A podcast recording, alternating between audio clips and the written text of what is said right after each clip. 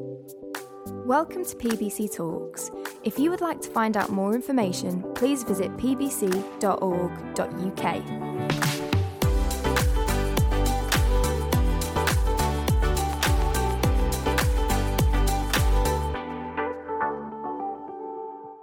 The miracle of the method.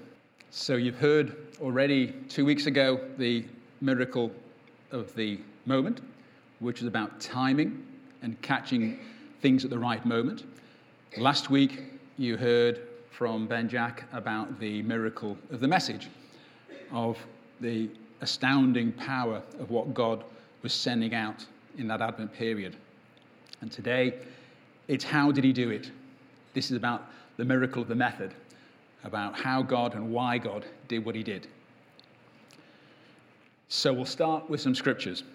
I've got a, an Old Testament, a New Testament, and a gospel reading for you. So bear with me. So we'll start with the, the Corinthians.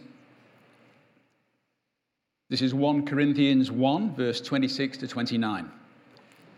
Brothers and sisters, think of what you were when you were called.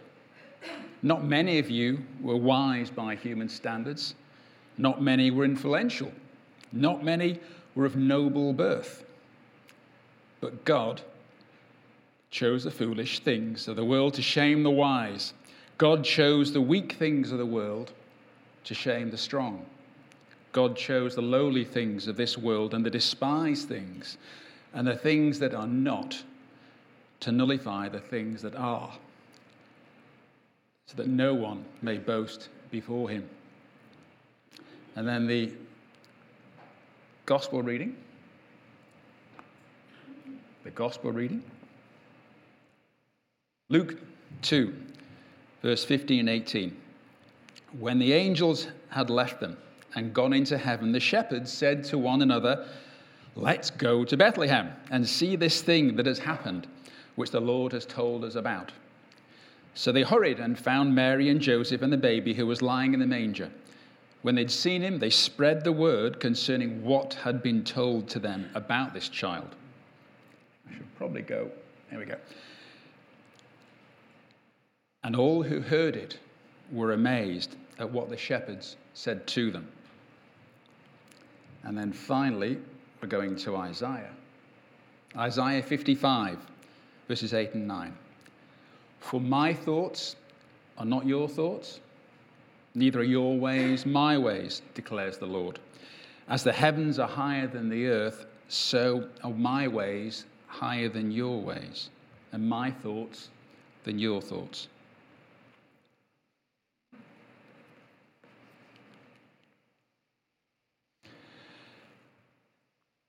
To be worth $1 trillion, uh, it seems the Apple Corporation are very good at selling stuff.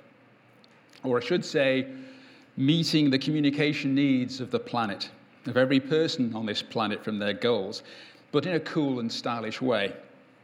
Now, this little device, thank you, is the only Apple product I have, look after, possess, whatever.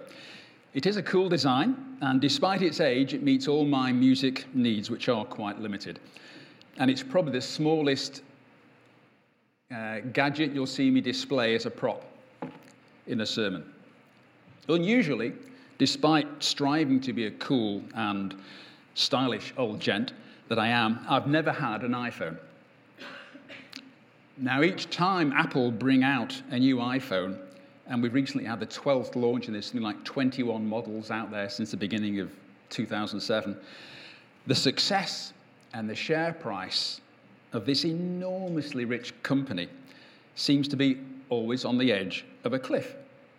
If their new product doesn't become the must have phone for a 150 million people each year, their business share will shrink, and other enormously rich companies in Korea and China will beat them.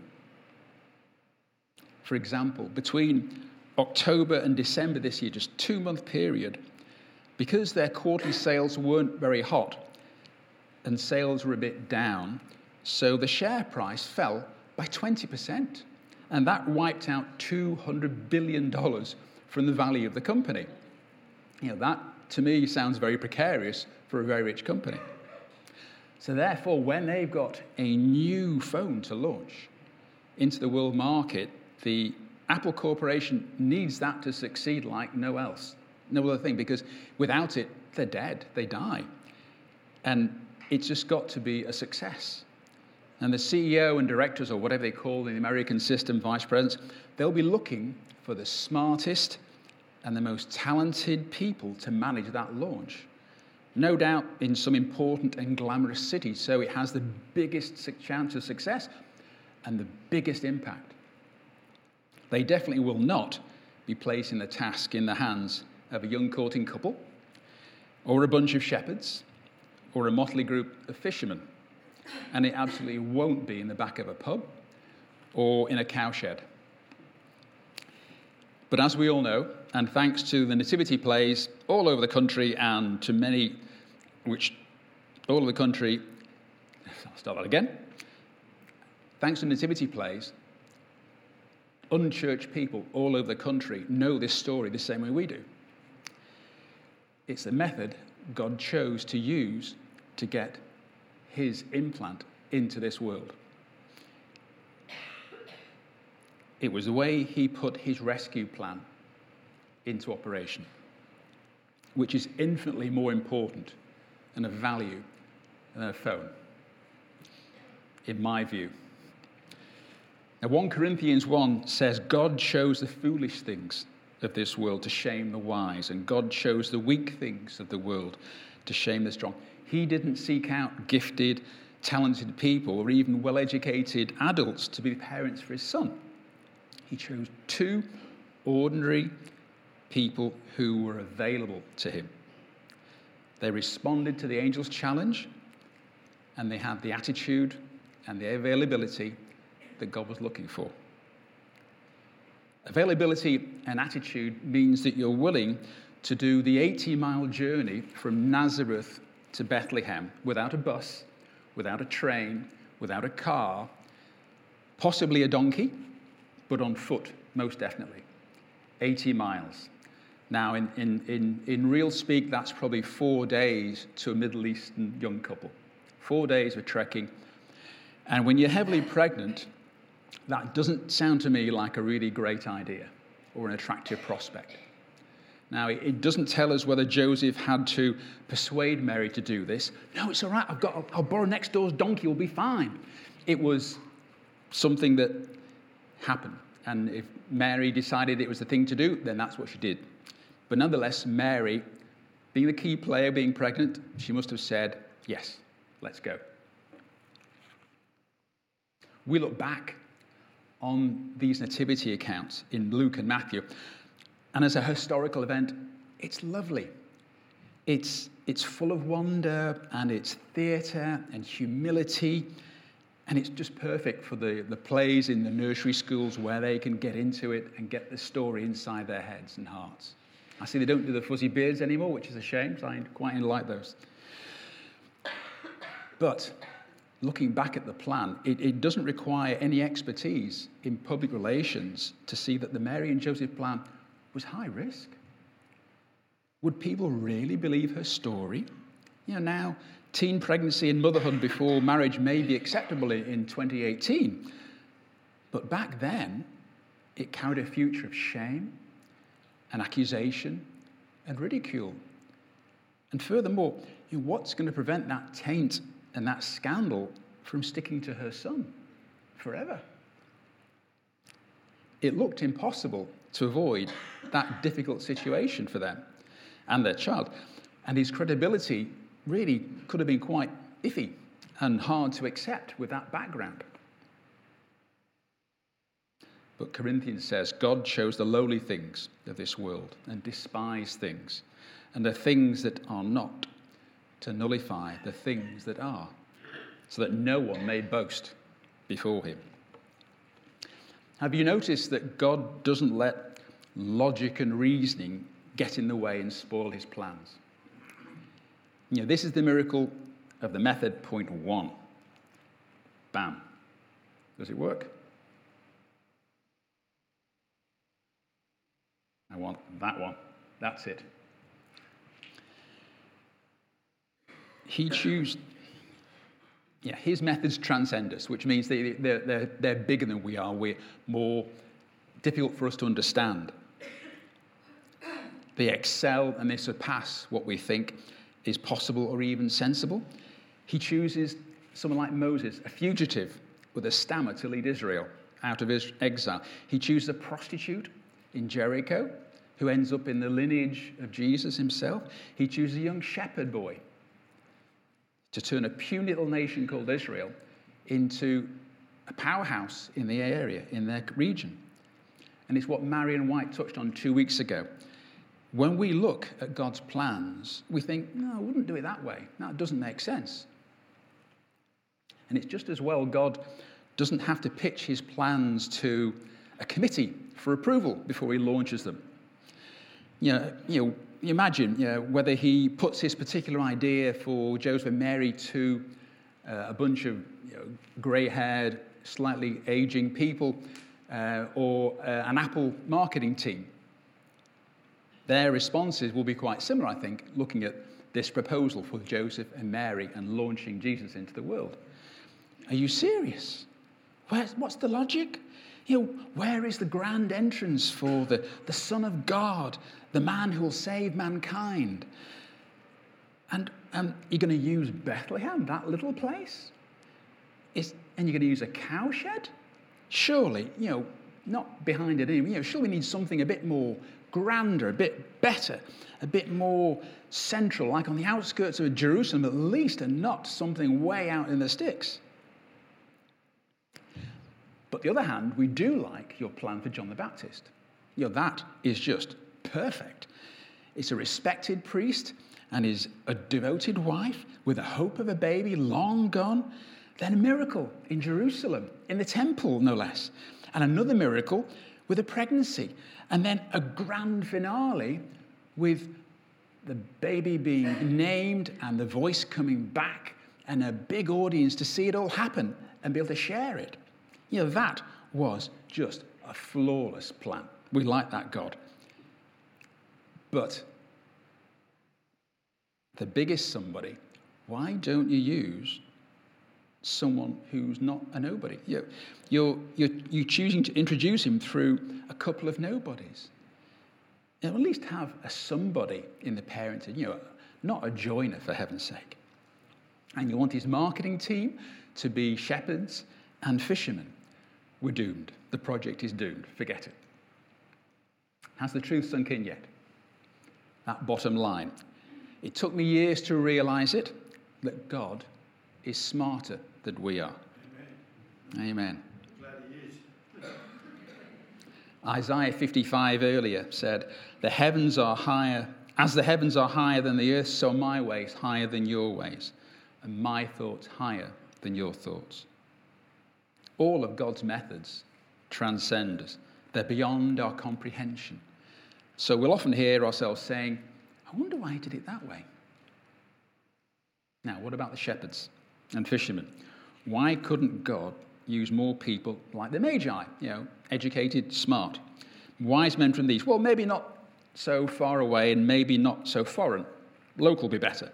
But people who were credible and respected and who would not be laughed at or ignored, and why not more people like Zachariah, for example? You know, people, a man in his senior years, I can't think of one right now, but you know, someone who's always working in his church, and, and there's always plenty of those around anyway. God's method includes us.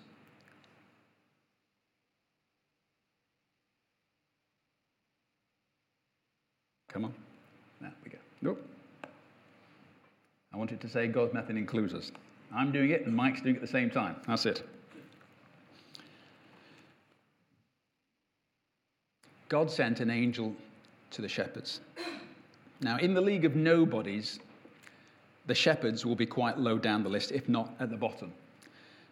Then, back then, it was hard to sink any lower than a shepherd, and everyone knew that. The, these men were uneducated, inarticulate, unreliable, and not even credible as a witness in court. Hardly someone you would entrust with an important message and certainly not one that you will be unwilling for it to get garbled or mumbled or incoherent at the end. Yet God chose them, flawed, unqualified, and without any kind of authority or power, unless you're a sheep. Yet the shepherds, curriculum vitae, was rather like the CV of the fishermen. They were a little higher up the pecking order on the nobody list. Of the 12 disciples that Jesus told, chose and trained and entrusted with his gospel, there was only one who was probably an obvious choice, and at least half of them were fishermen. Now, you may take the view that the fishermen were uh, self employed food producers, food providers, and businessmen, maybe. But they were fishermen, and illiteracy and a limited vocabulary and scant knowledge of Scripture is where they would be. With our eyes and our logic, we'd have been looking for 12 people like Samuel or Paul or at least with an education and a history and a, a track record of doing something in the temple or in the church or in the religious system. People who are educated, gifted, and eloquent. But God's ways are higher than our ways. He looks into the heart. He doesn't look at the CV. Because someone with that kind of heart, by which I mean a willing attitude, and willing to be available will be someone God can use. Not due to their gifts or their talents, but because he sees what's on the inside and he sees the potential that may be invisible to others and maybe even themselves. The absence of skill and the absence of intelligence and the absence of education is not a problem for the creator of atoms and trees and galaxies. The powerful thoughts and powerful words and enthusiasm that was needed to carry the gospel out by the shepherds first and then the disciples. It was from him. He gave it to the shepherds, he gave it to the fishermen, he will give it to us as well. The miracle, the method part two, is that we are key to his method of marketing and distribution and spreading the gospel, the rescue plan. God wants to include us, ordinary, flawed, tired people like us. Third point.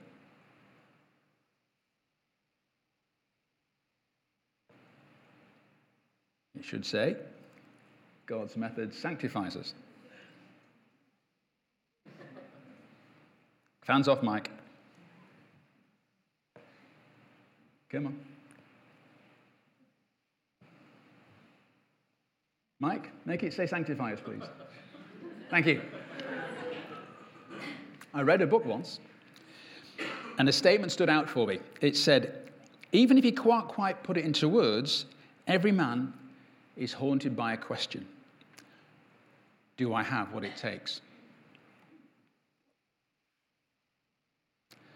I may have mentioned before, Sally tells me I have, but excuse me if I do, we have three sons.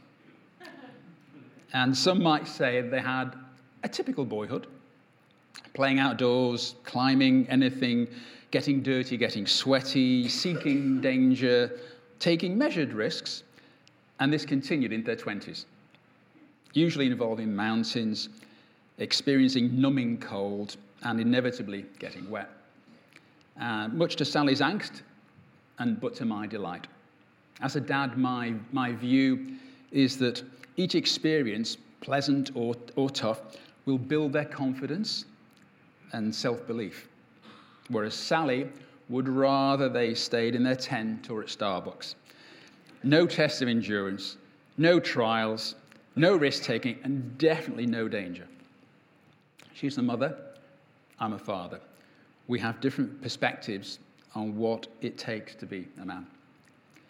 God knows that we don't have what it takes to do his extraordinary things, which is why part of the rescue plan and a key part of salvation is changing us into a likeness of his son. so he can use us. The Bible calls this process sanctification. And it's a bit like a diet and a fitness plan for your soul. It's developing your character so that God and others can see Jesus in you. Now, if again we did this by committee, you know, if we were allowed to design our own sanctification process, it would not look like the unique and personalized and bespoke one that God tailors for us. If we planned our Christian life, our spiritual journey with God, it, I suspect it would look like Sally's or any mother's development plan for her child. It would be lovely. It would be heavenly bliss, each day steadily growing their ability to love God and everybody else never having problems to solve because nothing would ever go wrong. And why should they? Because God's in your life. Never tired, never grumpy, always enough sleep and enough time to do the few things that are required of you. However, that type of life would make us unbearable, unsufferable with no understanding of the pain and the anguish and the hardship that people who don't have God and don't know God suffer each day. How could we empathize if we didn't have that experience in our lives? God uses the potter's wheel to shape us, molding. He uses the blacksmith's forge to refine us with the heat and the fire. Sometimes painful, but it's what God needs us to be like refined, shaped. So he can use us to take his extraordinary message and do extraordinary things out in the world as his servants, as his people. If the shepherds and the fishermen and Matthew and the tax collector and Paul the Pharisee were to make a real impact on the world in spreading God's message, then he simply had to clean them up and infuse them with words and clarity and wisdom and power that they need, that was required. So, this is the miracle of the method. He wants to transform us into better versions of ourselves so we can do the amazing stuff. Last bit relief, I'm sure. So you should see by now that God doesn't usually do the obvious. He doesn't do the predictable things using the obvious and predictable people, unless you're in the world and that's when it should be. He does things different to the world. He just does things different to human wisdom. He isn't guided by logic and he's not prevented by our weaknesses or a weak, poor CV. He doesn't choose the smartest. He doesn't choose the most educated person in the room for doing extraordinary things. He doesn't get swung by credentials or a powerful education list. And he doesn't care about how old we are or how young we are. He will choose based on the heart, what he can see in there. He can choose any one of us to do any task, it's not limited. And he'll empower us with the Holy Spirit because that's what the Holy Spirit's there for to change us and to equip us to do what we need to do. But then he gives them what they need to do from him because it's not going to be what we achieved.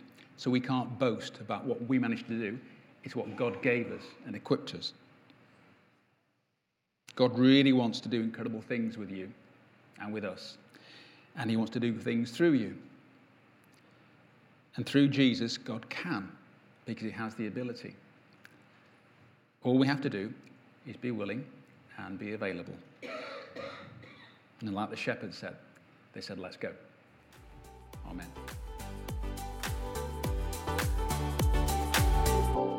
Thanks for listening to this week's talk. Join us next week for another inspirational message.